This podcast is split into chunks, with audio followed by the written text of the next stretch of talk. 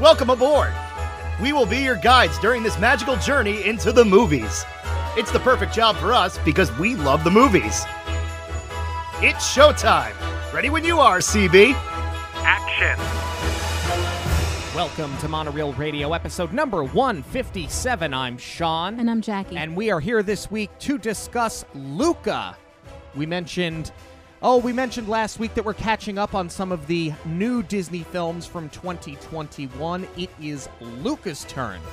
This one was meant to be released in theaters. Of course, it got pushed, and eventually we got it for free on Disney Plus, which at the time actually you and I were sort of critical of that because so much work goes into these films that they really should be given their due on a theatrical screen, on a movie screen. Absolutely. You know what's funny though? Since this happened, if you notice the pattern of what Disney Plus is giving us for free, it's all the Pixar stuff. They did Soul, which at the time we were like, okay, it's a Christmas present. That's nice. Yeah. Luca for free. But everything else, Black Widow, Cruella, Jungle Cruise, it had the theatrical slash premium release. Yeah, I didn't even realize that until you pointed it out to me just now. I realized it uh, earlier this week, and I was wondering if that's more of a hat tip to Pixar because they know that the films are going to do well anyway. Um, but I, I kind of err on the side of it's a snub because why wouldn't you give them the opportunity to make their box office dollars? I'm wondering if this has to do with with the cut of the box office that the actors are supposed to get. Like what I'm saying, like, does Maya Rudolph have in her contract that she gets a part of the gate for Luca? the same way that Dwayne Johnson gets something, ScarJo gets something. I'm wondering if that's why it was easier for them to just throw this onto Disney Plus as opposed to. Re- I mean, it doesn't really matter. It's an interesting observation. You're you're completely right, but in any case, I think we still think it's still our belief that the animators, the people that worked on the film, should have gotten the opportunity to see this in the movies. Absolutely. All right, so we're going to get into it. I- I'm really excited to talk about this because when the trailers came out, we kind of like didn't know, right? We didn't really know what to make of it when we saw the trailers because I feel like they didn't really give you much in the previews. Well, it was such a slow burn because they gave you the teaser and you see this gorgeous Italian town that they've created. And I was like, okay, here for this. And then you see this Italian summer, you see these young boys hanging out. And by the fi- by the time they finally gave us the sea monster element, it just came completely out of nowhere. It totally caught me by surprise. It caught you by surprise, but does it feel like it's forced into the movie or does it flow naturally? That is what we are here to discuss today. This review is sponsored by the Hidden Mickey Supply Co. Products include Disney and Pixar inspired 3D straw charms. Listeners of Monorail Radio can get a 10% discount with the code Monorail10 at checkout. Visit Instagram or Etsy, search for Hidden Mickey Supply Co. and shop for all of your straw charm needs. It's 1959 and we meet Luca, a sea monster who dreams for more than a life farming under the sea. Under the sea. Uh, he becomes Silenzio, intrigued- Bruno, do your plot. he beco- well done. He becomes intrigued by the land monsters, quote unquote land monsters, after finding their relics under the surface. He meets Alberto, a rebellious know-it-all sea monster who lives above the surface and convinces Luca to come to the surface where they transform into human form and try to build their own Vespa, which they believe will give them freedom. While the boys enjoy themselves, Luca's parents catch on to his sneaking off and tell him that he is being sent into the deep with his strange uncle Ugo, but Alberto tells him they can go to quote unquote Vespa Town to be free. They swim to the seaside village and meet um, Ercole Visconti, a bully and reigning champion of the Porto Rosso Cup, despite being too old to compete. They also meet Giulia, a young girl who is set on defeating Ercole So she invites them to join her team and stay with her and her fisherman father as she believes they are runaways. They help her father, Massimo, catch enough fish to pay for their entry fee into the race, and as Giulia gets closer to Luca, Alberto becomes more and more jealous. Meanwhile, Luca's parents arrive and search high and low for him. Giulia begins to show Luca that Alberto doesn't know everything, and Luca shows interest in going to school and learning more about the world, much to the dismay of Alberto. Alberto exposes himself as a sea monster, but Luca turns his back on him since he wants to go to school. Shortly thereafter, Giulia sees that Luca is also a sea monster. That night, Luca finds Alberto to make amends and learns that he was abandoned by his father. So Luca promises to win the race and buy the Vespa so they can be free. During the race, begins to rain and the boys are exposed to everyone as sea monsters. Ercole I keep wanting to call him Urkel. Ercole tries to hunt them down, but Giulia's father protects them, and they are declared the winners of the race. The boys get their Vespa, but Alberto sells it so Luca can go to school after his parents agree to send him. Alberto stays behind to work with Massimo as a fisherman. Before we dive in here, pun most definitely intended. Um, you mentioned before, does the sea element, the sea monster element, feel forced? Mm-hmm. I think after we were so intrigued by that trailer, this film became very controversial. So I want to kind of put this out there now so we can keep it in the back of our minds because I think this is sort of going to play a big part in our discussion. People are either loving this film or they're hating it. They think it's either super charming or they don't get it. So I think what we sort of need to keep in the back of our minds is that Pixar has been slowly taking a turn here and this is where I feel like it lands.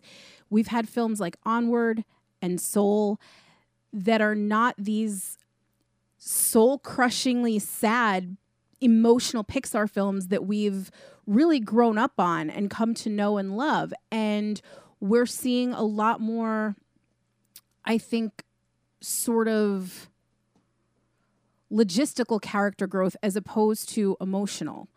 And I think that that's the big gripe about this film is that it doesn't have that classic Pixar sucker punch.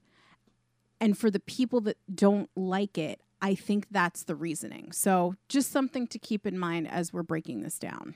Yeah. Um well said. Okay, let's can we just before we get started because you feel that that's why people who were critical of the film were critical and perhaps you're right. I would like to address the mermaid in the room.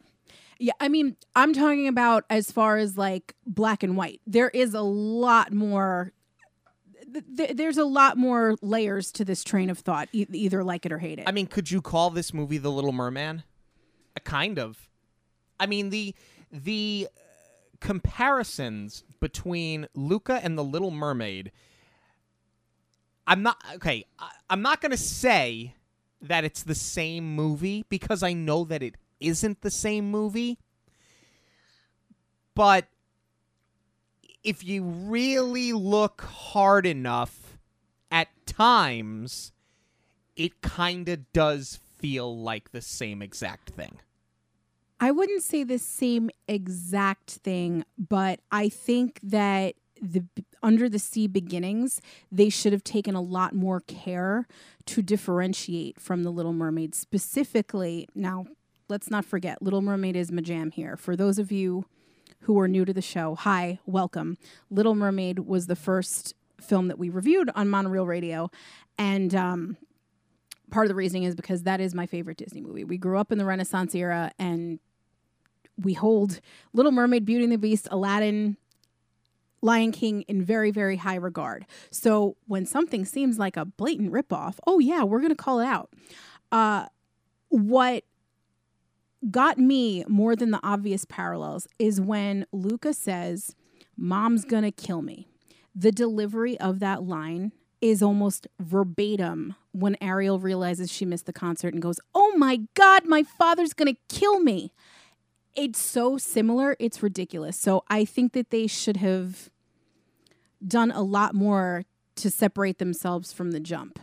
Yeah.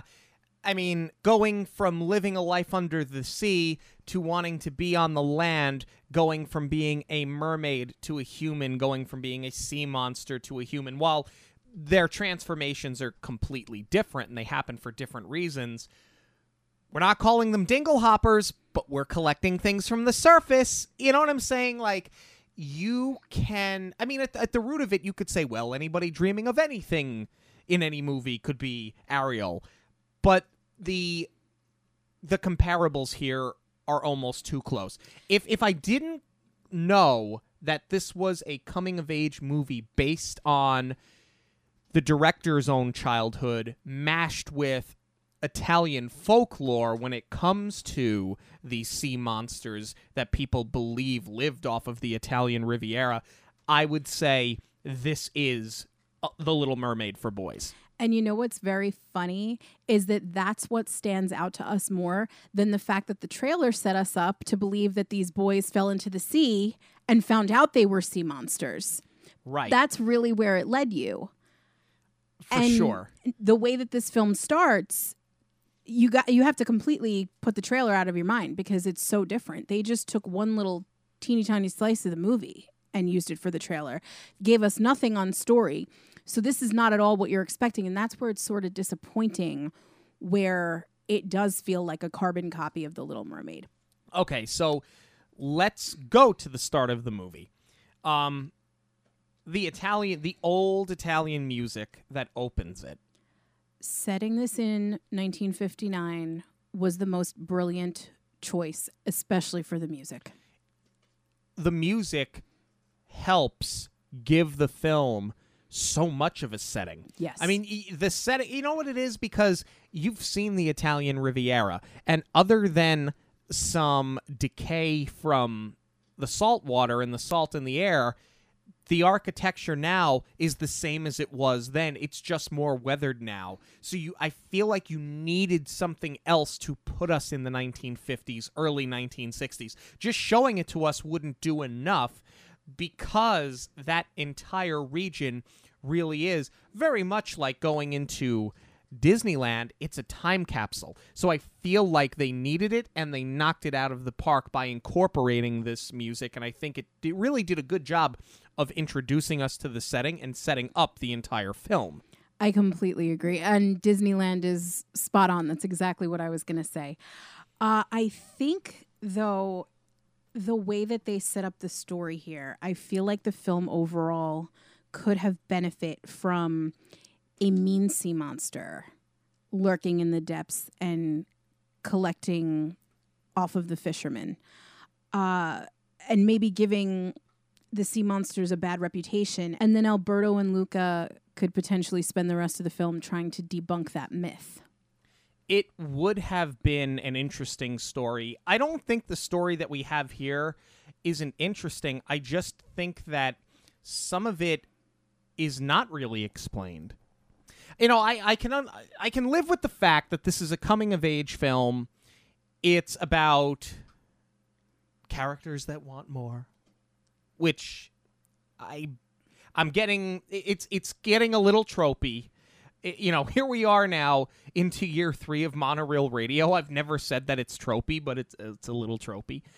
Um, Well, that's true of any movie, not just a Disney movie. I mean, Disney movies will, your main character will more overtly say it, but any story needs to start out with a character that wants something. That's what drives the narrative. you can start with a character that wants something, but this whole oh, there has to be more for me in this world. But I don't know what it is yet. I don't- All right, I'll give you that one. I So- will give you that one. This is formulaic in that aspect. Um, but a lot of things don't get explained. I want to talk about the change. You know, the first time we saw this movie, I walked away saying they never explain why any of this happens. When we watched it again, the first time, because we've seen this movie three times now, We watched it again the other day, the first viewing with fresh eyes to talk about it today. And all they all they do is mention the change. You've done the change, grandma? Well, what is the change? Why does it happen? And why are we so afraid of it?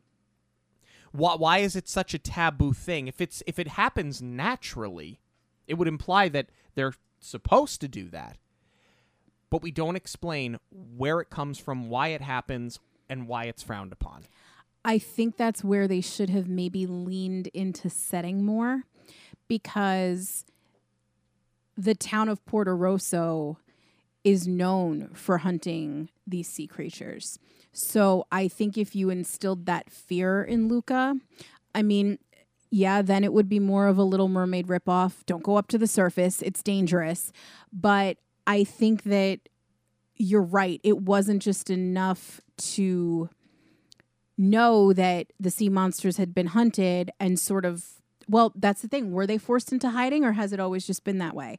I think that if they had used Porto Rosso as you know the the most captured sea monsters there's more of a reason to stay away from it and that also could have lent itself into what happened with alberto's father we know that he doesn't have parents i think we can assume that he was captured and killed but i think that that whole storyline could have deserved a bigger explanation especially if we had found out about it earlier on. I think that should all be establishing and, and part of the character development because then Alberto has more of a reason to want to go and leave his little island other than you know sort of taking that first step at healing. Right, because all we know towards the end of the movie is Alberto says, "My dad left. He said I was old enough to fend for myself." And that's it. It's just it, that's it. That's the whole thing. right We don't know what happened to his mother. I mean, it's a Disney film, so one's getting clapped. We know that. But we don't know why. We don't know what happened. So it could be that she was hunted and the father couldn't take it and he had to leave and said, Well, kid, you're on your own. You're old enough. I don't know. Like, there's just, there's a lot of backstory here that they didn't set up and never fleshed out. what I do like is the use of the word land monster because I think that that sort of it doesn't cover it but it at least gives us a glimpse into what's going on. It sounds so jarring and so awkward, but it's actually a great metaphor for this idea of the other. And I thought that's maybe what was being set up a little bit, but it doesn't really go anywhere. Yeah, and I know I'm kind of I'm kind of jumping forward here, but while we're on the topic of things that aren't going everywhere, because the movie does a lot of things really well, so I, I think that it's um, I think that it's only appropriate that I throw this out here now, and maybe we get some of this out of the way before we go and talk about the things that they did do right. Bruno has no significance. Silenzio Bruno. Who is Bruno? What is Oh. Bruno? Who cares? I I love that. I love it, but Bruno is why? whatever you're afraid of. And you're just going to stare it down. I I love that whole idea. I think it's a great message to send to kids. Uh, I think it's catchy. It could have been Silenzio Mario. Who cares? It, it could have been anything. I I love it. Would it have carried more weight if Bruno was Alberto's father's name? That being confirmed would have been nice. Yes. You know, if they would have kind of villainized him a little bit because the thing that you're afraid of or the thing that you think is going to hold you down, if he took that and he sort of weaponized it to motivate himself to keep going. even more effective. I'm just yes. wondering who Bruno is and why we say Bruno. You know what I'm saying? Like for Disney and Pixar, especially with the amount of Easter eggs that Pixar dumps in every single movie, that sort of seems like a pretty logical plot point to build on. And they didn't. And I'm kind of wondering, as I'm thinking this out loud, how much ended up on the cutting room floor that we never saw. You know what I'm saying? It's just there are a few things just in what we have talked about in like the last say 8 or 9 minutes.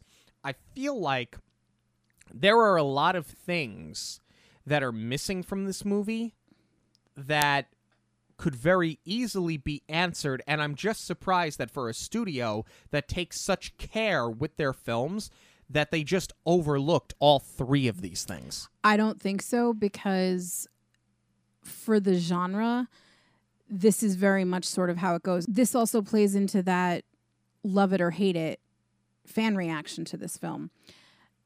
These Italian movies were known for being sort of that slice of life and and less of a beginning middle end kind of a story. And the director Enrico Casarosa he is Italian. He was born and raised there and then came to the United States to pursue his career in film. So the same way that I imagine you know him growing up and remembering his summers as a boy in Italy how that heavily influenced this film I have to imagine the media that he was consuming also influenced the overall story and the overall aesthetic of the film. And I also think that it may have a little bit to do with Americanizing these films. That could be. I mean, that's true, right? If he grew up in Italy, it's like it's like if a kid watched George Lucas or Steven Spielberg and they tried to emulate them. God knows Tim Burton how many people have tried to emulate him. You see all these film school kids. It is possible that he sort of developed a style that he wanted to emulate based on what he had grown up with, what his influences were, and he tried to make it work here. Um, all right, let's go back now. Let's talk about the slice of life because I love the setting and I love how we get introduced to Luca and his family. I love the whole Bronzino thing with Mrs. Bronzino. So funny. It's funny when his mom is constantly trying to one up her.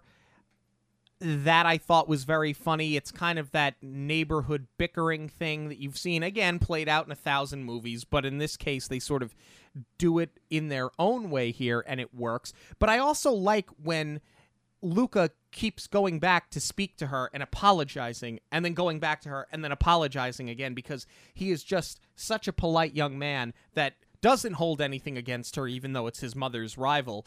I think it did a really good job of introducing us to a character that we are supposed to fall in love with and quite honestly, one of the great successes of the film is they made him very likable very early on.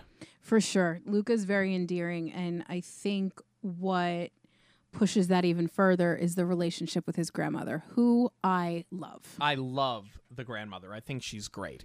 You know, the fact that when he's sneaking away at first, when his parents catch on to it, she covers up for him, right? Says that she sent him to go find uh, sea cucumbers. And he and they have that little wink to each other. Because everybody's grandparent did that, right? Gave you the gave you the candy bar and said, "Don't tell mom and dad," or gave you an extra soda and told you, "Don't tell mom and dad." For sure, I think in Italian culture, especially, like your grandparents are your best friends, and they will give you whatever you want, and your parents will never find out about it. Mine used to hit me with a tennis shoe, but you know, we could go with your thing too. uh, that is something, though. I wish they had taken one step further. Like, granted, we're not in Porto Rosso yet. This is still an Italian family, right? Uh, and Italians are known for being close to a point of being overbearing almost. And I think that that is demonstrated with the mother very much so. But what I was surprised at was how much of this film is not centered around food. And I really thought we were going to start here with a classic table scene and it was going to hit so much harder when Luca decides to leave home. I mean, you know, did I expect them to be making pasta under the sea? No, but I did expect them to blend the culture a little bit more. And this is something that I'm probably going to repeat, so forgive me. It didn't do it as well as Coco did. When you think about blending the cultural elements into the story, uh, I realize this is different because we are going for more slice of life, but it was very surprising that they missed that beat. For sure. Coco did such a good job of giving you not just the slice of life, but really for people that we're not familiar with. And, and um, eh, some of it is watered down, of course, um, but introducing you to Mexican culture and what their beliefs are, especially on the Day of the Dead. Here, you're right. They don't do it quite as well. I'll be honest with you. I think, I think the dialogue in this movie is better than the dialogue in Coco. I, I have voiced my opinions of what my critiques are with some of the, at times, lazy and sloppy dialogue in Coco. Um, but I think when Coco came out, I think it almost put like it, it put an unfair expectation on any film that came out after it that was set in a setting that we hadn't seen before, right? It's not Andy's backyard, but at the same time, it's not a castle with a princess. It, they Disney and Pixar have been trying to eh, spotlight different countries, different cultures, different ways of life more and more and more in their films and and we're seeing that even more as as more movies are coming out. I think everybody just assumed that this was Italian Coco and that's not at all what it is. Well, I think it's also the case of Coco setting the bar So unfairly high. high. So high. It's a perfect film. I love it. I know you have issues with the dialogue, but speaking of which, I disagree. I know that you didn't like the dialogue because you thought that Coco contradicts himself in one scene. No, it was a, it was a couple. It wasn't. A, there was one that was the most egregious. Why should you take anybody's side? Take my side.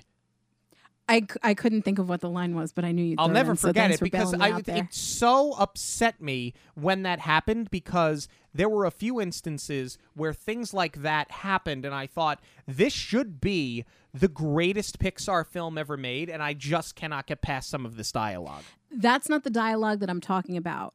I think that Coco did a better job of blending the Spanish and English together, whereas here we have phrases like Santa mozzarella. Yeah. Really? I've never in my life said that. Well, nobody has. Well, no, I say a lot of other choice Italian words if I'm gonna have have a moment. but yeah, Santa Mozzarella. No, it's yeah. We can do better than that. Yeah. It would be like if in Coco, uh, they were just like, holy guacamole. You know what I'm Yes, saying? Like, it- yes. but you're right. And, and they never really got to that point. Not at all. Um, and there's very few people in this film that actually have an Italian accent, which is also sort of an interesting choice when you set a film in Italy. But hey, to each his own. Let's all right. Let's let's stop comparing it to Coco and the Little Mermaid, and let's just focus in on what we've got going on here. Okay, are we out of the water yet? We're out of the water because we get introduced now to Alberto, and I gotta be honest with you. From the minute we meet him, he just seems shisty, right? His know-it-all thing gets old really fast. I at first I thought, well, maybe he's a know-it-all, but it's in like a comical sense. You know what I'm saying? Like, but I know he's not like a dim-witted antagonist, right? You've seen it before where some of these villains think they've got every like Horace and Jasper have everything figured out, right? And they're just completely off the mark. Um and I kind of thought maybe they were doing it for comedic purpose but after a while it just felt i'm not going to say it was boring though i mean it, it kind of made for a boring yeah it made for a boring character and it just felt a little forced after a while I agree with most of what you said. Uh, he feels a little lampwicky to me, which yeah I didn't intend to go and compare this to another Italian film, but um, that's just who Alberto sort of reminds me of is the slightly older, thinks he's wiser character that tries to that just wants a sidekick and is not necessarily an antagonist to our main character because ultimately Lampwick doesn't bring Pinocchio down. He puts him in the wrong place at the wrong time, and then everything falls apart and Pinocchio gets caught. Uh, and this is kind of the same thing. I wasn't sure exactly where Alberto was going to go. If he was going to set Luca up for failure, get him caught, get him killed, uh, because he's never really feels like the older brother type until the very, very end. But I, I don't think. While yes, I think Lampwick, he does take from Lampwick quite a bit, and and he's probably the most comparable to uh, any other Disney character. Um, the difference is Lampwick, as you just said, was just looking for a sidekick. I don't think Alberto was just looking for a sidekick. I think he just likes to hear himself talk and found the you know without without I don't mean this as an insult. He found the most clueless person he could that would just believe anything that he said. Because Luca doesn't know any better. I disagree. I think he has abandonment issues, and I think he was looking for a companion. I don't think that he sought Luca out because he just happened to find Luca when they were both going after the human world objects. Um, but I mean, he literally pulls him out of the water and into this world. He doesn't even tell him when they're underwater, "Hey, you can change if you go up to the surface." It it's just he goes up and Lucas sort of follows him and then he yanks him out. Yeah, but I'm I mean yes, and he has abandonment issues and he does want a companion, but I'm I'm saying that I feel like he is he's genuine.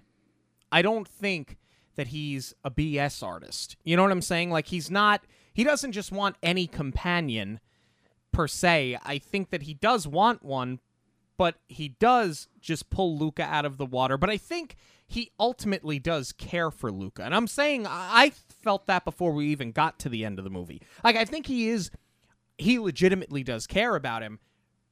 But as much as he cares about him, he loves listening to himself speak.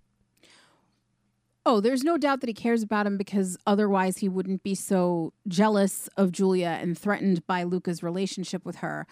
Um, but yeah, I, I think you're right. Uh, I would agree with liking to hear himself talk because, you know, he's going on and on and uh, it, it's just, we're going to do this how I want to do it. It's very much my way or the highway. A hundred percent. eventually when he does win Luca over and they do their Vespa build. Um, this is like my one critique. It's very uh you know, it's minor. Um I like that that's the thing for as as much as Alberto does like to hear himself talk, Luca's kind of eating it up because he's like, "No, I got to go. I can't do this." And he stays around and he stays around. Um and they do the Vespa build and it's like an hour later, two hours later. We didn't need slates to show the passage of time. The best, the you know, you're gonna see it in the completed Vespa. Uh, you're gonna see it with how dirty they're getting, and you're gonna see Luca find ways to never really have a foot out the door. They could have done it without the slates. I, I thought the slates worked only because I thought it was I thought it added some comedy to it. Um, but you're right, it, it wasn't really necessary. I, it just took me out of it. But I love this entire Vespa thing. I do too. you know, I, I remember being a kid and you'd get together with your friends and you build a ramp for your skateboard or your bicycle or you try to build a tree house. I mean, I remember trying to build like a race car with my friends once. So seeing this play out on screen in this movie, I think did accomplish the goal of giving you not just a slice of life, but also sort of putting you in a position, especially as an adult, right? I, I mean, kids are gonna kids are gonna enjoy it because kids are gonna enjoy it. But being an adult and watching this film, it does bring you back to your childhood. Obviously, it's what the director was doing. It was the whole purpose of this film, and I think that where the film works at its best, at the root of it, I think this is where it starts, and I think this is where it succeeds the most. I completely agree. I think the Vespa was such a smart choice. Not only that it's, you know, a metaphor for being able to just take off and go anywhere you want. I mean, you you literally can do that, but it's also the farthest thing from what they have. You know, a boat is not going to be enough for them to float on top of the water that they live in. They want to go explore the land. They want what they really don't have at all. Uh, so I think that that was a clever choice, and I like that they incorporated that into Porto Rosso, and they did take it one step further with the cup. So the boys oh, before we even get to the boys being on land, can we talk about what that what is his name? Uh Uncle Ugo. Can we talk about Uncle Ugo for a moment? Is he not beautifully horrifying? they did such a great job. And, you know, of course, they go and cast Sacha Baron Cohen, who we will talk about later, but uh, he, he's such a great character. He kind of reminds me of uh, Gribble in a way from Mars Needs Moms. He's like Gribble meets Uncle Fester. yeah, he is wonderfully creepy. And I'm wondering if the casting choice is where they got Bruno from. Oh, I hope not. I, I hope not to. Don't ever watch that movie. yeah, don't. Just don't. Ever. And please don't put that image in my mind again, ever again, when discussing a Pixar film. um, all right. Now, this is what basically sets up them going to land for the rest of the movie because his mom, uh, Luca's mom, I also said Bruno's mom. I thought you said mom we going to say Bronzino. um she is so upset that he has gone to the surface that instead of like trying to reason with him she's just going to send him off to the deep for two seasons. You want to go for a third? That's great. it yeah. It's a great line. it's a great line. Um i feel like they that was kind of a jump though right? Like i kind of wish that they would have approached him earlier on he does the old i'll never do it again and then he d- develops that uh what do you call him shmuka statue the fake luca statue yes. I would have liked to have seen that after they had a conversation because it would have lent a little bit more to that Lampwick thing, even though we know that that's not necessarily what's you know what's happening. It would have made the parents a little bit more endearing, and it would have made the mother's reaction. I understand she's supposed to be the control freak Italian mother. I understand that's what they're going for, but I feel like you didn't do enough to get her there. And if they had a conversation with him and he said, I'll never do it again, and then instead just makes the statue out of rocks, it would have given them a reason to want to punish him and send him to the depths. Right. And that's the other thing. Like, it sort of escalates quickly. I mean, obviously, they're going to have to take extreme measures because they know that they can't stop him from doing this. But the issue is that they've let him do it for a day, they know what he's doing. So he's already spent the day with Alberto, aside from like the couple of quick trips he took up there. He's already spending full days at a time, and they know it. They just couldn't figure out a way to punish him or make him stay until they go to this extreme. I kind of wish. I, I agree with you that after a day he got busted, they punished him. It didn't work. I mean, is it tropey? Yes, but it just doesn't seem like they worried enough before they decided to send him away. Well, and this is where a lot of questions could have been answered. Why is the mother so protective? Why is the change normal yet so horrible at the same time? You know, it's like this is this is where you start questioning the movie too much, I think. And this is where some of the burning questions that you have don't ever get answered. I kind of wish they had set it up like the Amish, where they go take a break and give you the option to live outside of the culture. And maybe that's where the parents were getting so upset is because he wasn't ready for it. He's too young. and then he gets a reality show on TLC. All right, now we're back on the land basically for the rest of the movie, right? Right. Because just to clarify, what we were talking about up to this point is going to Alberto's home, his hideout home. Yeah. Uh, now we're going to Porto Rosso. The entrance into Porto Rosso is another blatant ripoff of a beloved Disney film of mine. You're not following. No. Pirates of the Caribbean. They find the canoe on the bottom of the ocean floor and then they ride it into town. I was so angry. That's right. Curse of the Black Pearl. Um and that's the exact thing that they did. The reverse because they had to get on the ship, but it's the same. And it's such a great sight gag, but you expect it because Captain Jack Sparrow is crafty. I don't know how these two figured it out, you know? They just want a Vespa. they don't need to be that crafty. Yeah. They don't need a canoe, they need a Vespa. Yeah, so they get all right, so they get on the land and we're here for the rest of the movie and this is where the pun very much intended fish out of water thing actually does start to really hit. When they're just walking around calling people stupido because they don't know what it actually means. And they get the gelato thrown in their face after they get whacked with uh, the handbags and the umbrella. My grandmother did that to me too.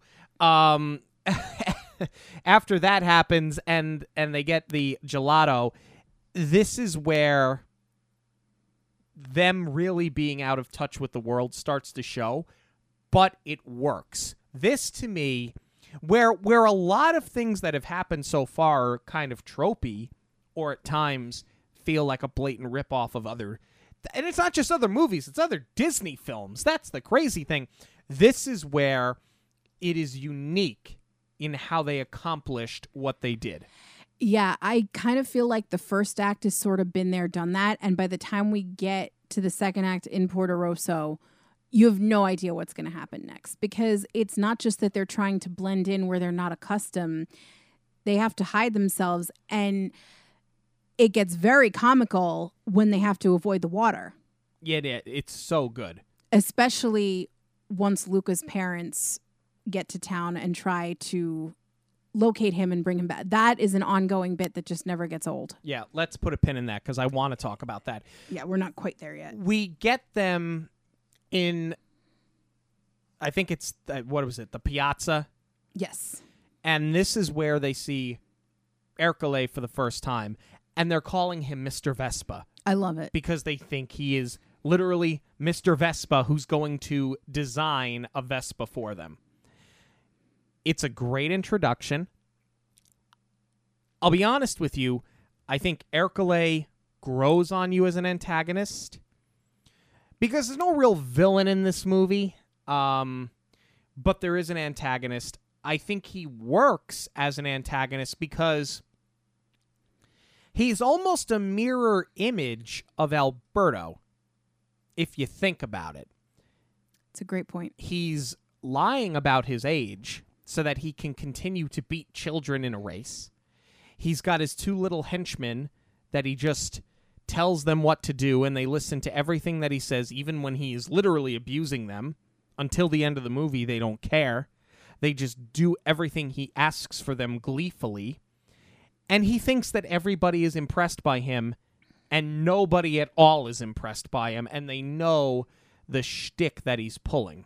He's like a hybrid of the mirror image of Alberto, like you said, which is perfect, and Gaston.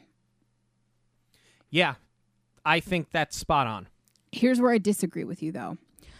Um, I think he would be a more effective antagonist if the main focus was hunting sea monsters, because as it stands now, he's Mr. Vespa. He's trying to win this race. He's more of an antagonist to Giulia than he is to Alberto and Luca until later on when he's really trying to hunt them down. But we don't really know why. He, you know, when they're out on the boat, he thinks he sees a sea monster, but he never outright accuses them of being sea monsters. It's never said that that's why he's hunting them. He's really just hunting two boys with a harpoon, which is a little crazy. So I think it would have been much more effective if they built him up as this villain, what you think Massimo is going to be just by looking at him. And he's out for blood as far as the sea monsters go. And oh, by the way, he's also in this race. I agree. and you bring up Massimo and you just talked about Giulia because we meet them shortly thereafter. And I love the irony that is living with a fisherman. And I love the irony that is they show him all of the good spots to fish, right? So they literally just put him it basically just put them in their habitat, in their habitat and they where they try to avoid humans at all costs so that he can sell enough fish to enter them into this Portorosso Cup. Um, yeah, I love everything about what they did here, and I love how they introduced him as a character. I do too. I love um, that he he looks mean, but he's really a softy. Uh, you know, you think that he's lost his arm in some horrible accident, and later it's revealed he says, "I came into the world this way," which I think is so amazing. Uh, and and the way they did it was just so tactful and uh, it, it catches you completely off guard, and it it's just so well done the way that they reveal it. Um, so when we get to Giulia and Massimo's home life, this is where they start incorporating the food a little bit. The pesto that Massimo makes looks good enough to eat, but it is literally the only pasta that they make. They make like different types of macaroni, and they do have the throwaway line that in the eating portion of the Portorosso cup, it could be anything. So you have to make sure you can eat all different kinds of pasta. But how did they not incorporate more types of you know i mean i, I get it it's not going to be ratatouille right because that is so hyper focused on food that's it's what the whole movie's about so i get that we're not going to go there but even a film like raya which we just discussed last week centered around food and sharing a meal how when you're in italy do you have one kind of pasta and it's not even a marinara sauce? So I was surprised with that as well because, yes, the purpose of the film is not to expose you to Italian cuisine, but seeing as the whole point of this film was to focus on Italian culture, and yes, there's the coming of age story, but you set it in Italy for a reason because the director wanted it to be sort of influenced on his upbringing. Again, we go to Coco, we go to Ratatouille, we go to Raya. Italian food and big Italian meals. I mean, what's more Italian than that? Right. I mean, they do a good job of peppering it into the town square. Like you have the espresso shop, you have the gelato. Okay, great. But I'm just so surprised that they didn't lean into the pasta more and show different types of dishes. But sometimes they have lasagna. You know, so Giulia, who has no Italian accent, comes in with, "We could have this. We could have or lasagna." Like, I know this is going to sound dumb to a lot of you, but there's a reason why when she says that it's nails on a chalkboard for me and why I am kind of critical over the fact that you have an Italian character with an American accent that every now and again will throw you an Italian accent. I worked with somebody that I couldn't stand. Nobody that I worked with could stand this person when we were working in a restaurant with her. And she had like the most nasally South Shore voice, like of all time, and would say, I got fresh mozzarella on the chicken parmesan. I know that like only the only I live this life, so only I know why it bothers me that much. But there's just something about and you see this in a lot of restaurants. Maybe it's just a New York thing, I don't know. But you see this in a lot of restaurants where you have somebody that has a very thick accent that is regional and they like do their impression of what an Italian accent would be because they think it sounds better. And that's sort of what I'm getting here. It's it- you know what I'm yeah. talking about. Oh no, I do. I get offended, not offended by it, but I it, it makes me cringe for different reasons. Like when somebody says ricotta, yikes. But um, no, it when people try to do an Italian, not and not even speak Italian, but what they think it is, they just talk with gusto, and that's not it. And I think that that's what is bothersome about Giulia because when she does say things like lasagna, she just gets like louder. It's like Galamad.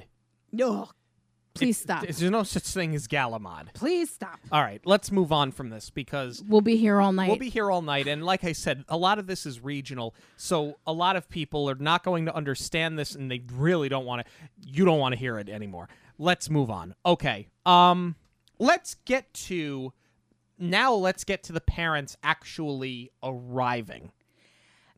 Can we actually dial it back for a second because I want to get your opinion on something. Okay. Do you think it might have been more interesting if Alberto and Luca stayed on the island at night and had to cover up all of the going back and forth as opposed to staying in Giulia's treehouse and just trying to hide it? No. Only because no. Uh, okay, so yes and no. It would have made for a very Mrs. Doubtfire-ish sort of uh, desire to cover things up and to hide your life. identity. You're right to hide your identity and to hide the double life. Um, for sure, that could have worked.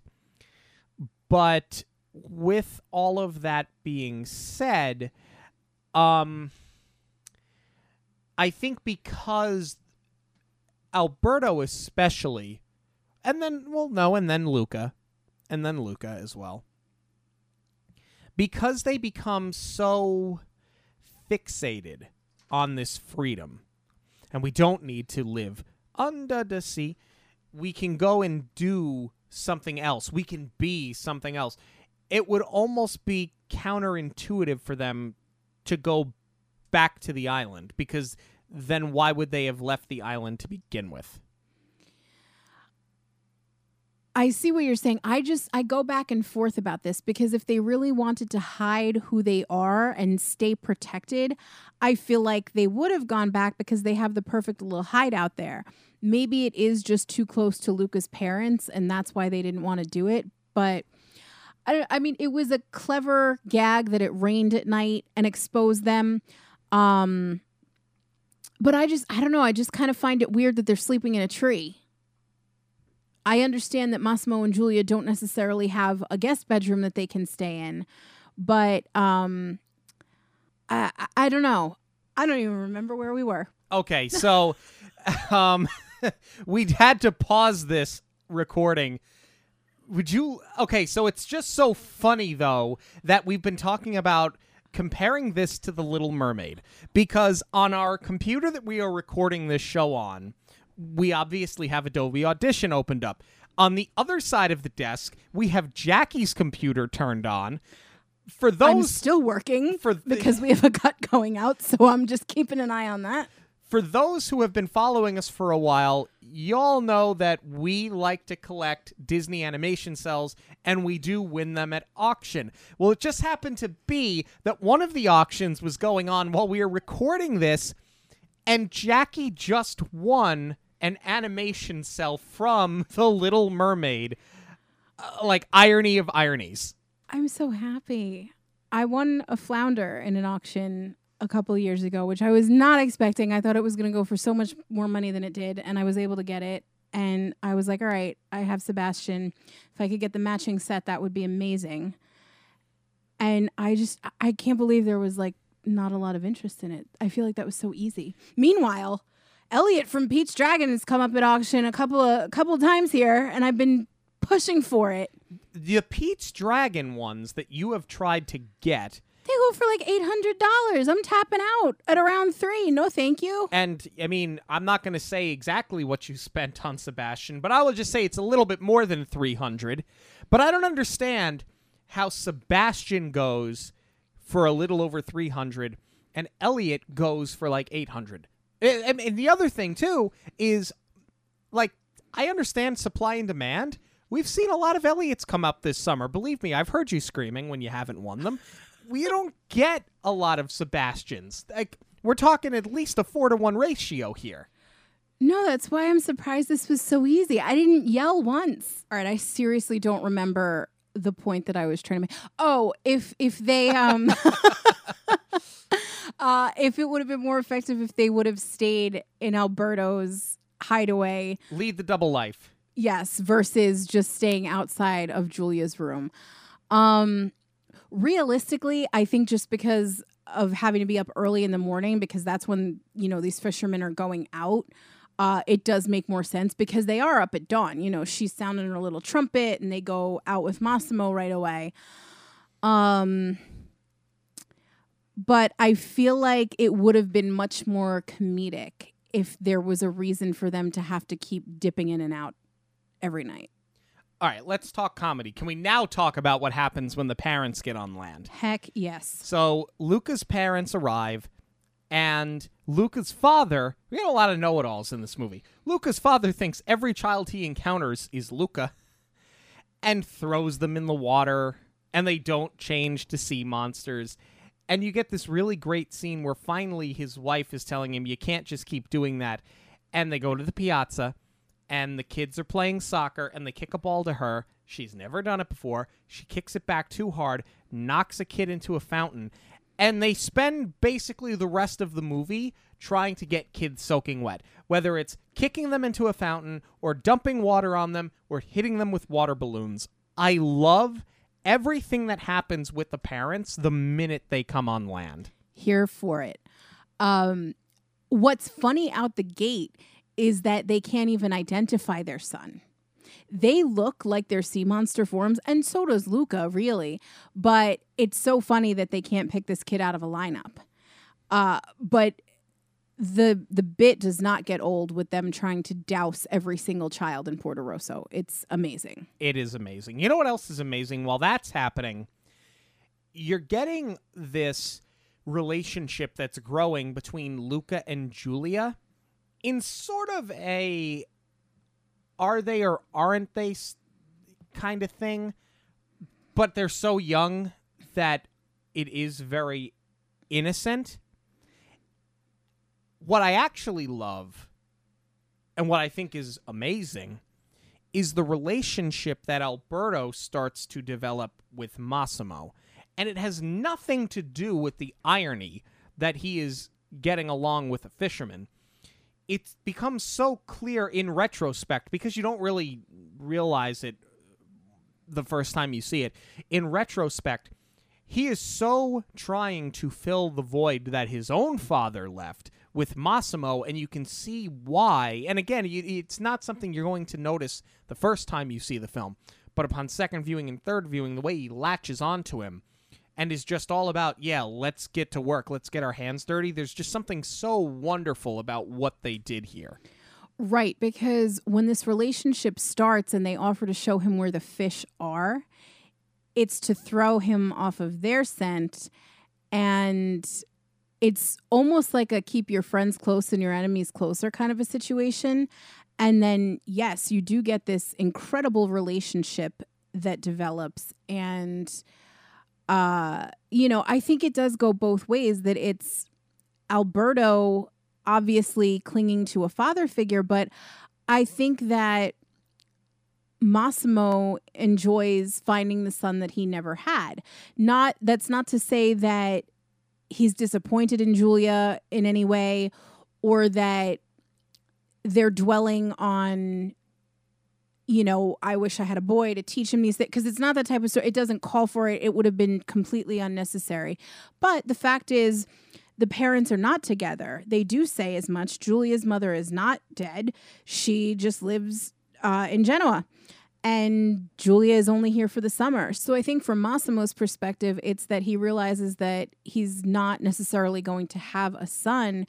And going one step further, it's that Giulia is going to leave after the summer is over. So Going I back to school. yeah, I think maybe he is, you know, subconsciously hoping that Alberto is going to stick around.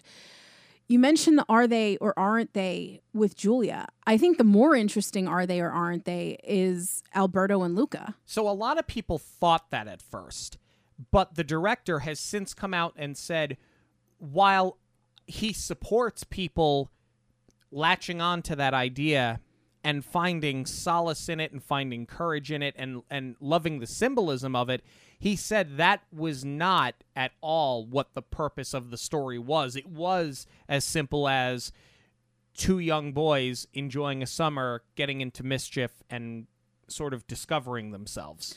Right, because it is supposed to be reminiscent of his childhood.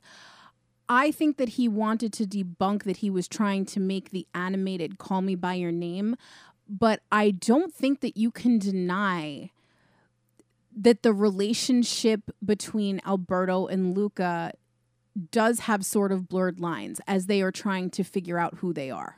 I think the blurred lines are more for Alberto than they are for Luca. I agree, and I don't think that the director saying no, it's not Call Me by Your Name. I don't. I don't think that that was a homophobic statement at all. I think it's just that he was pissed off that he was getting accused of plagiarism Yeah, more than anything else. for sure. Um, so I kind of like that there is sort of that ambiguity here. Yeah, um it I mean it made for an interesting it made for an interesting wrinkle in the story. I mean, we know that that's not what they meant to do, but I actually and I support the fact that he is supporting that even though that's not the film that he made, if that's what people took away from it that he's 100% about it. Right. Um, okay, let's talk about how they train up for this race, right? Because it's not necessarily a traditional training montage, but it kind of is the espresso. I love the espresso, how Luca and Alberto can't stay awake, and she gives them the espresso, and they are literally bouncing off the walls. But w- listen, as tropey as it may be, I love me a good training montage, and I think that they do it well here. For sure. Uh, nothing does it quite like Mighty Ducks 2.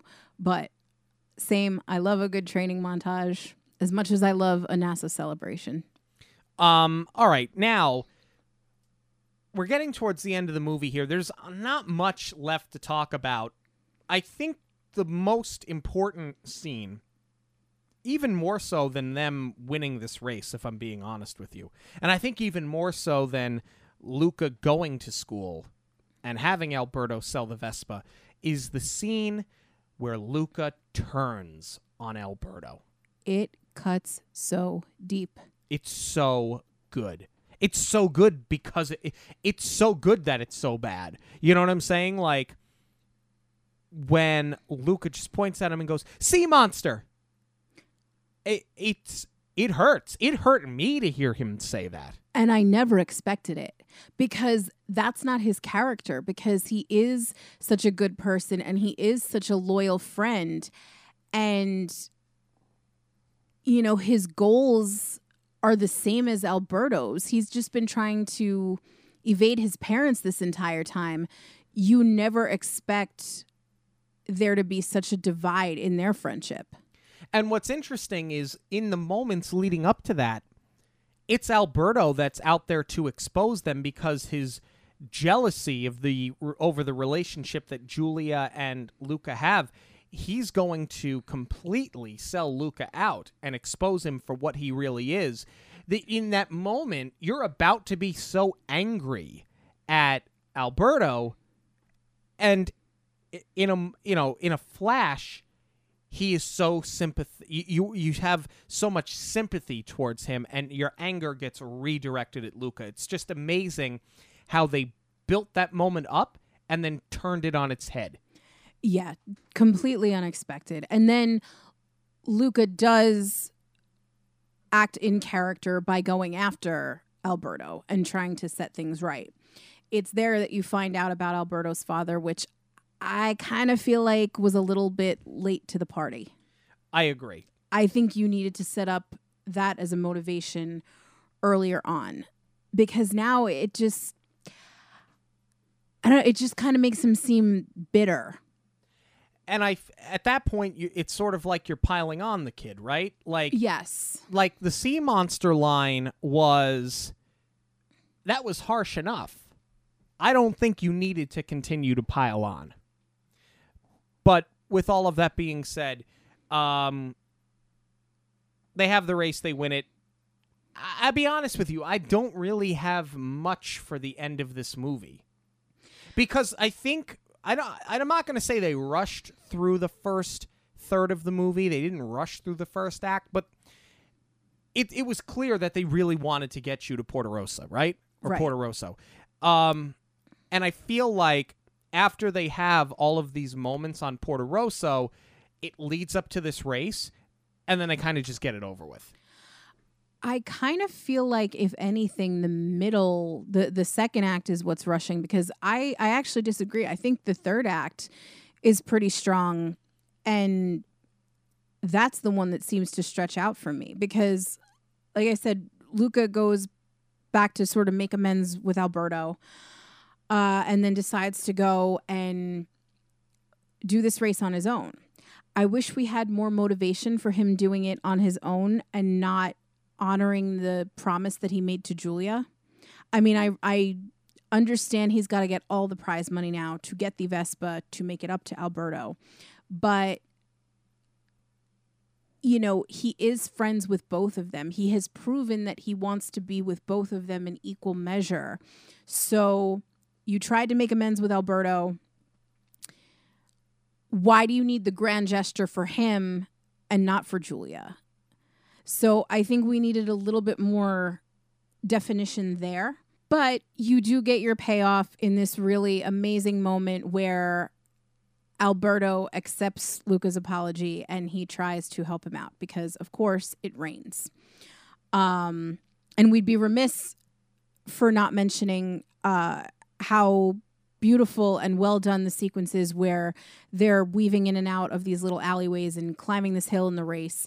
So Luca gets to the top of the hill, and for as much of a slice of life film as this has been to this point, now your action kicks in because you've got Ercole and Giulia hot on his tail, and it starts to rain, and he can't go out in the rain, otherwise, he's going to risk exposing himself. And Alberto comes to his rescue with an umbrella.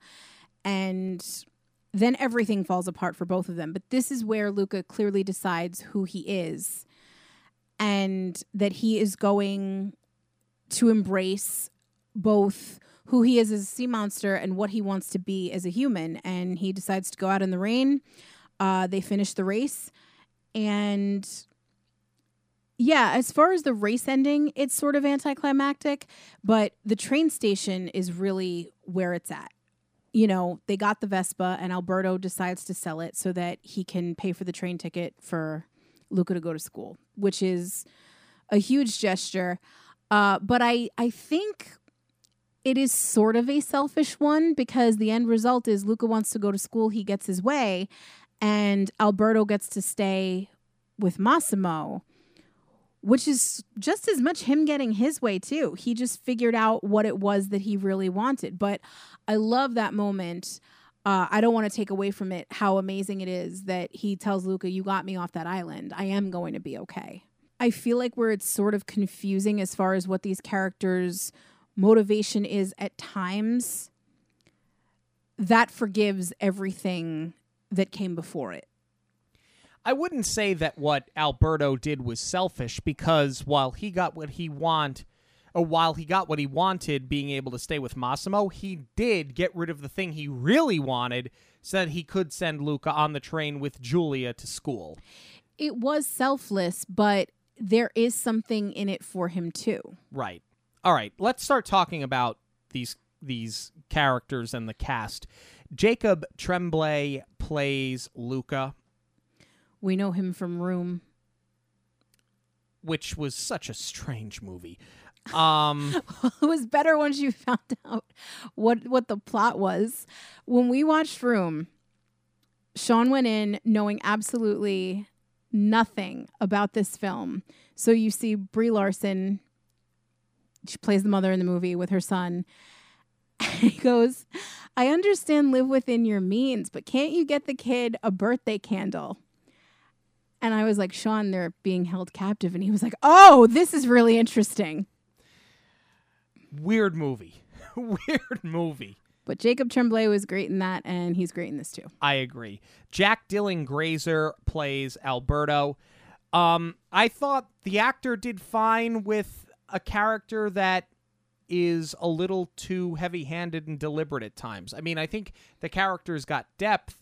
Obviously, he wins you over in the end, but I said it before and I'll say it again. The know-it-all thing too much too soon, too early. I agree, but I do think Alberto really redeems himself. I love the way that they unravel this character. I think he's got an even bigger arc than Luca. And I love the performance. Um, we know Jack Dylan Grazer from It. Um, and he, he's great in that movie. And I think that translates over to animation. I mean, really across the board, uh, all, all these kids did an amazing job. Yeah. Emma Berman plays Giulia. I really like this character a lot. I I love how sweet she is, how innocent she is, how passionate she is. Um I thought that she made a good subplot, a good sidekick, and a good character to both of them. I agree, except for the forcing those Italian lines, which I don't think is necessarily her fault. I think that's what she was told to do. Yeah. So I'm not going to blame her for that. Uh, Saverio Raimondo plays Ercole. And uh, I said it before. He grows on you as an antagonist. Um, he gets his comeuppance on the end, or in the end, I should say. Um, yeah, it was it was fine. You love to hate him. Exactly. Maya Rudolph plays Luca's mother, Daniela. Maya Rudolph is, and I've said this about a lot of people in a lot of different films, I say it almost every week, is good in everything. And Maya Rudolph is fine here. I she's good in everything, but she was fine here. But I don't think that's so much a fault of Maya Rudolph, so much as it is that this character just leaves me asking more questions than getting answers. I- this is just the I'm I'm a, I'm an overbearing mother because I'm a, because I am. Right. But I feel like her personality didn't shine through her character. Well, she's not going to be the star of the movie. She's not, but I feel like, you know, she's one of those actresses where it's like that is Maya Rudolph, you know, where even just hearing her voice, you should be able to identify it right away. I feel like she, because she kind of has a little bit of an accent. I feel like she lost it for this, which, I mean, I, I, I guess you kind of have to, otherwise, it's going to call to your attention too much that it's not Italian. But Jim Gaffigan is. uh, he plays Lorenzo, um, Luca's father. He's Italian in name, um, you know. Um, and yeah, he, if there's anybody that's wasted in this movie, it's Jim Gaffigan. But again, he's not going to be the star of the movie. He's not going to shine through with his style of humor, how funny he actually is. But I hate to say it, he could have been anybody. Well, he should have been Stanley Tucci, quite honestly. Like, how how did we not get him for this in any role? Have you have you heard the names I've read off so far? There's been one Italian so far. I'm not going to sit here and say, "Oh, this film got whitewashed," because there are plenty of other films where uh, it was way more egregious. But for Coco, everybody was Latino. So how are we not doing that here? It's not like there's a shortage of Italian actors. No, and even in Raya, you know, they made sure in Raya that, you know, they had gotten, for the most part, an Asian cast or an Asian American cast together. I'm just, you know, listen, I'm not, I'm not sitting here saying that um, the cast is bad. I'm just surprised that for a movie set in Italy, you didn't have more Italians, with an Italian director. for sure. Uh, and speaking, Marco Barricelli plays Okay. Massimo, so we, we got two. We got two. Um, yeah, he was fine. Again, he was fine. I thought the character was great. He did a fine enough job with it. Agreed. All right. Final thoughts on this movie. Um, I'll go first. Here's the thing. I love the music. I think the animation is outstanding. I love the setting.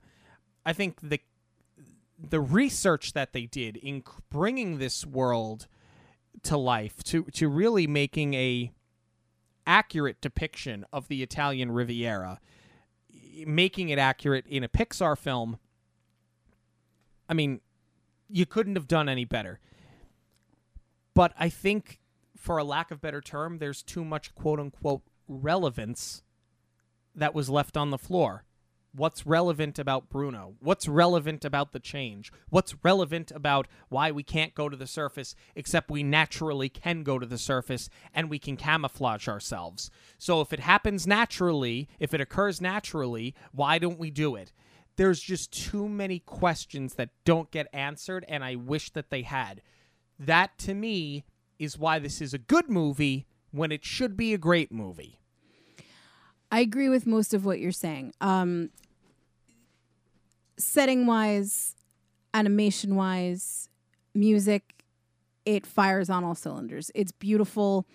Uh, I- love that it does feel so timeless in that you're getting the 50s, you're getting that music. It complements the time capsule that Porto Rosso is supposed to be because, you know, even if this movie was supposed to take place now in 2021 it would still look the same. You're still going to have that architecture. You're still going to have those old world buildings. So i think in that regard they knocked it out of the park.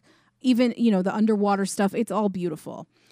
Um but story wise this was one of those films where i had to actually force myself to focus on look at it for what it is and not what it isn't and that's what I was talking about in the beginning is that for the people who don't like it, I think it's the people that are expecting a classic Pixar, like a Toy Story, like an Inside Out, like an Up, where you're going to sit there going, Why did I watch this? I'm sobbing now. So I think that Pixar is trying to take a departure from those types of things. Um, and even still bearing all of that in mind, I don't love it the way that I wanted to. I thought for sure that a movie that was so heavily influenced by Italian culture, I was ag- absolutely going to fall in love with being Italian. Uh, but that's just not enough for me. I'm not going to sit here and be biased about it and say it was a great movie just because I am Italian. Uh, when I just think that certain things were lacking. Um, I can appreciate it for being a slice of life movie and that you do have to look a little bit deeper than a beginning, middle, and end. But there were still certain things that were missing story wise that stops this from being an instant Pixar classic. We want to know what you have to say about Luca. You can let us know on Twitter, Instagram, and Facebook at Monorail Radio. You can also email us, monorailradio at gmail.com. News of the week is coming up as well as a contest. But first, a quick break. Hey guys, my name is Mike. I listen to Jackie and Sean's podcast every week on my commute into work. So I reached out to Jackie and she helped me put together the perfect getaway. I did a four night Disney cruise ship and she was able to answer every question that I threw at her. She put together the perfect dates and an insurance plan that made the whole experience stress free. She was able to help me with little tips and tricks like you can get a Mickey Mouse bar delivered to you any time of the day. And I think that was a mistake because now I put about 10, 15 pounds on. I'll definitely be using Jackie again in the future. Thanks for everything. So if you would like completely free assistance planning your Disney vacation, you can get in touch with me through any of our social media outlets at Monorail Radio on Facebook, Instagram, and Twitter, or you can email me directly at j.zolezzi, that's Z-O-L-E-Z-Z-I, at magicalvacationplanner.com. News of the week is brought to you by Karma and Kismet Designs. We're finally hosting events again. We're hosting weddings again.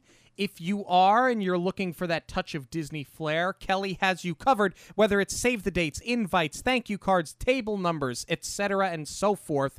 Plus, listeners of the show get a 10% discount with the code Monorail10 at checkout. To see all of her work, go to karmaandkismetdesigns.com. That's karma, the letter N, kismetdesigns.com. We have so much news this week. It's ridiculous.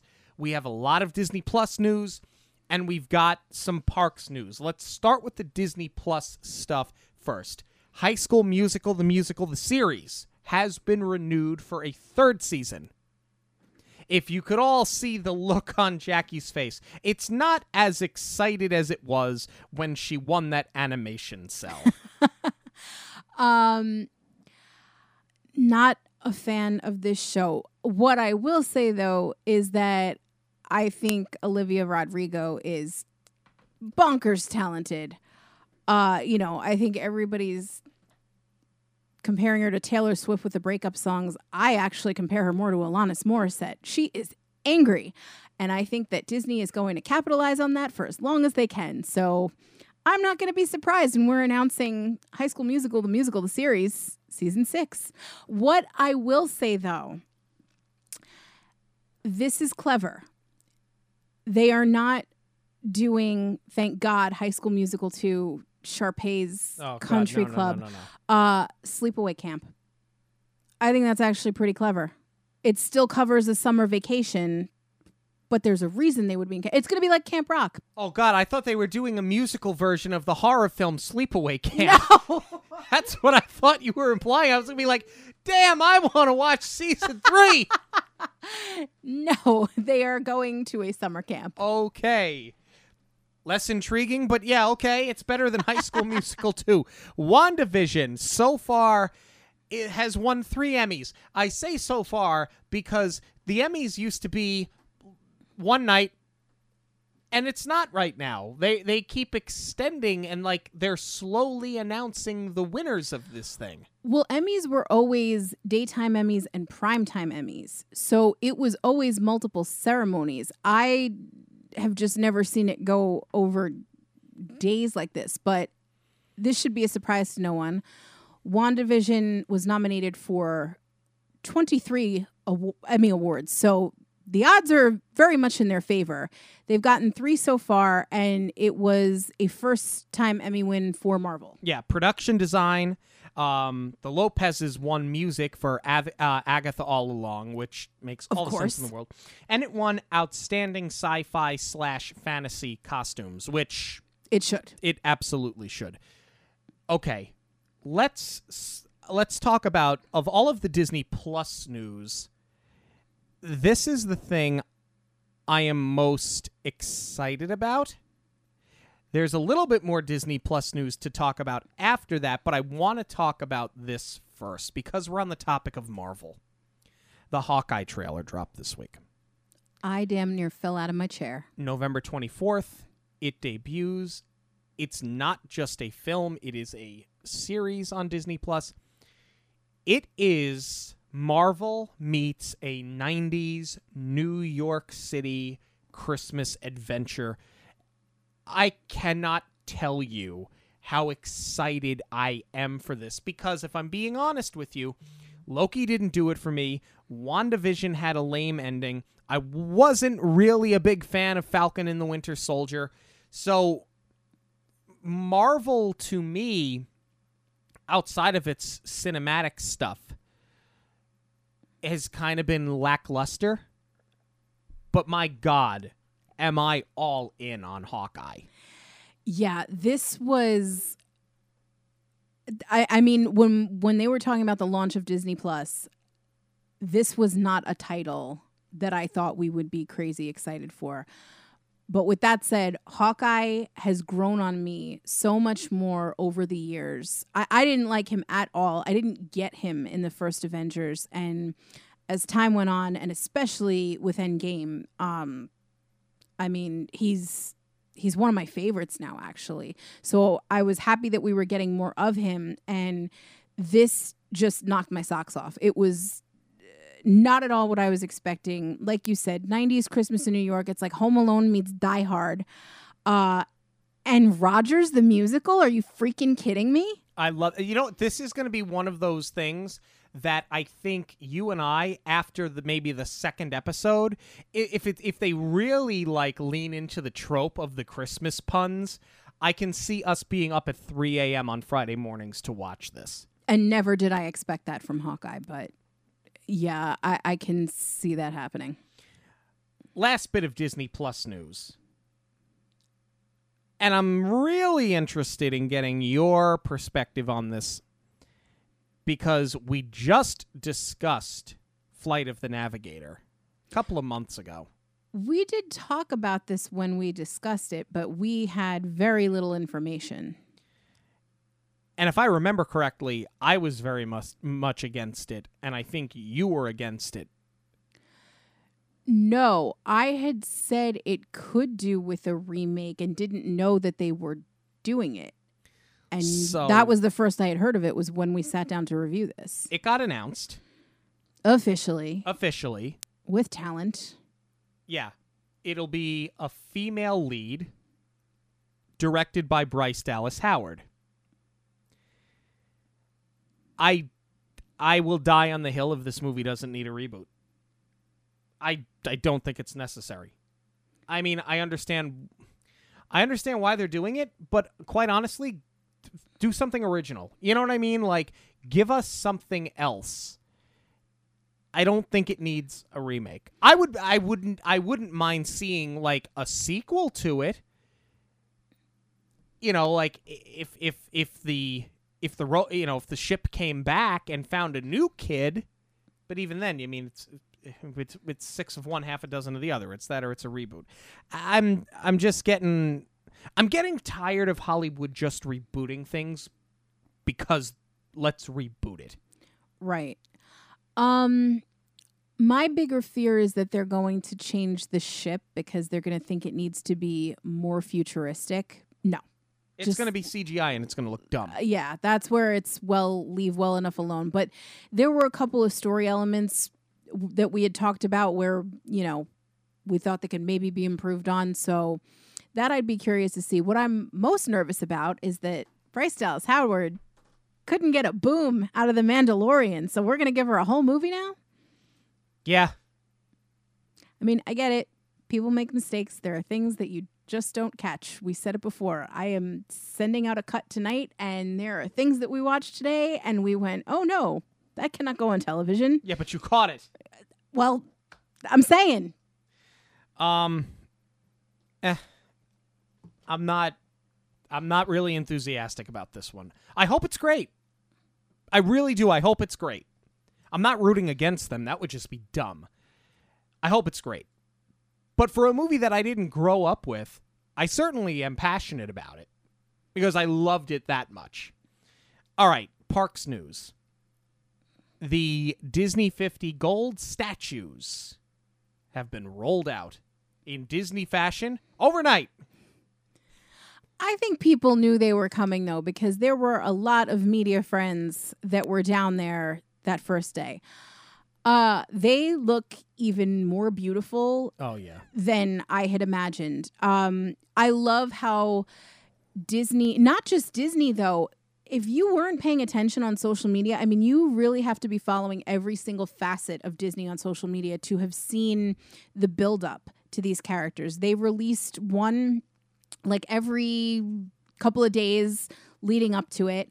Uh, they had all of these different people introduce the characters and uh, why they were chosen and what they meant to them personally. So I really love how they went about it and uh, brought us along for the ride. Um, but what they showed in those videos is is not even close to how gorgeous these things are. And I thought they were all going to be sort of like the um, the ones that are around the partner statue The tiny ones. not just the tiny ones, but I thought they were just going to be on pedestals. I didn't realize they were going to hide these things in the architecture, in signage. They're everywhere. So it's going to be like finding hidden Mickeys. I'm very excited. I can't wait to see these things in person. Something that I can't wait to see in person, and we'll see it eventually.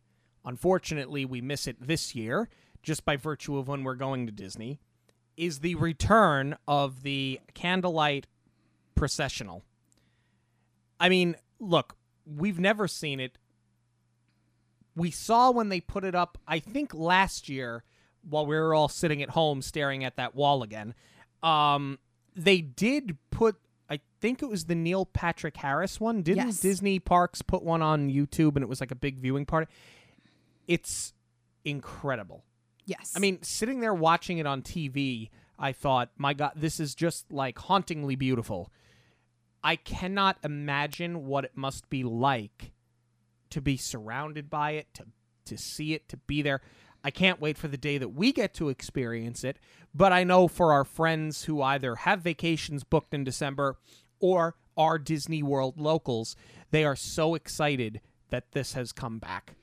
Yeah, I do hope that they do some sort of watch party again because it was amazing. I've heard nothing but wonderful things about it, but to see it was something else and I can't even imagine what it must be like in person. I can't wait for that. Yeah, we want to know if you guys are going to go see the return of the Candlelight Processional. Have you seen the Disney 50 statues? How do you feel about any of the content coming to Disney Plus? Let us know on Twitter, Instagram, and Facebook at Monorail Radio, or you can email us monorailradio at gmail.com. It is contest time. And I am really excited for this giveaway. We've got some really cool stuff here.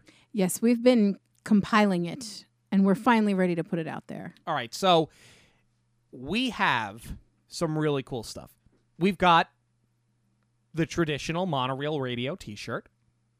We've also got a phenomenal straw charm from the Hidden Mickey Supply Co. It is a grin grimming uh, a grim grinning ghost right in time for your Halloween season. But we've got two really cool Luca pieces to give away. We have a Luca Funko Pop, Sea Monster Luca, Sea Monster not Luca, human Luca, Silenzio Bruno. We got the good one. And we got a color changing mug. which I don't really want to give away. I'll be honest with you. We have too many mugs and we don't have space for it, but I love this thing. I love the color changers. I hope they do more of them. Didn't stop you from buying another animation cell tonight. We have no room. But hey, you know, let's not keep the mug. We're going to give it to you. We're not giving you any any cells though, but we will give you the mug. Okay, so really simple way to enter to win. First, you have to be following Monorail Radio on Twitter, Instagram, or Facebook because we're going to post this contest on Twitter, Instagram, and Facebook. So you have to follow us first and foremost. And you can enter across multiple platforms. Bingo. Better your odds. So make sure that you're following us on all three platforms for more chances to win. All you have to do, other than follow us, is like the post and tag a friend. That's it. Like a post and tag a friend. You have from now until Tuesday, September 21st, 2021, at 7 p.m. Eastern Standard Time to enter to win.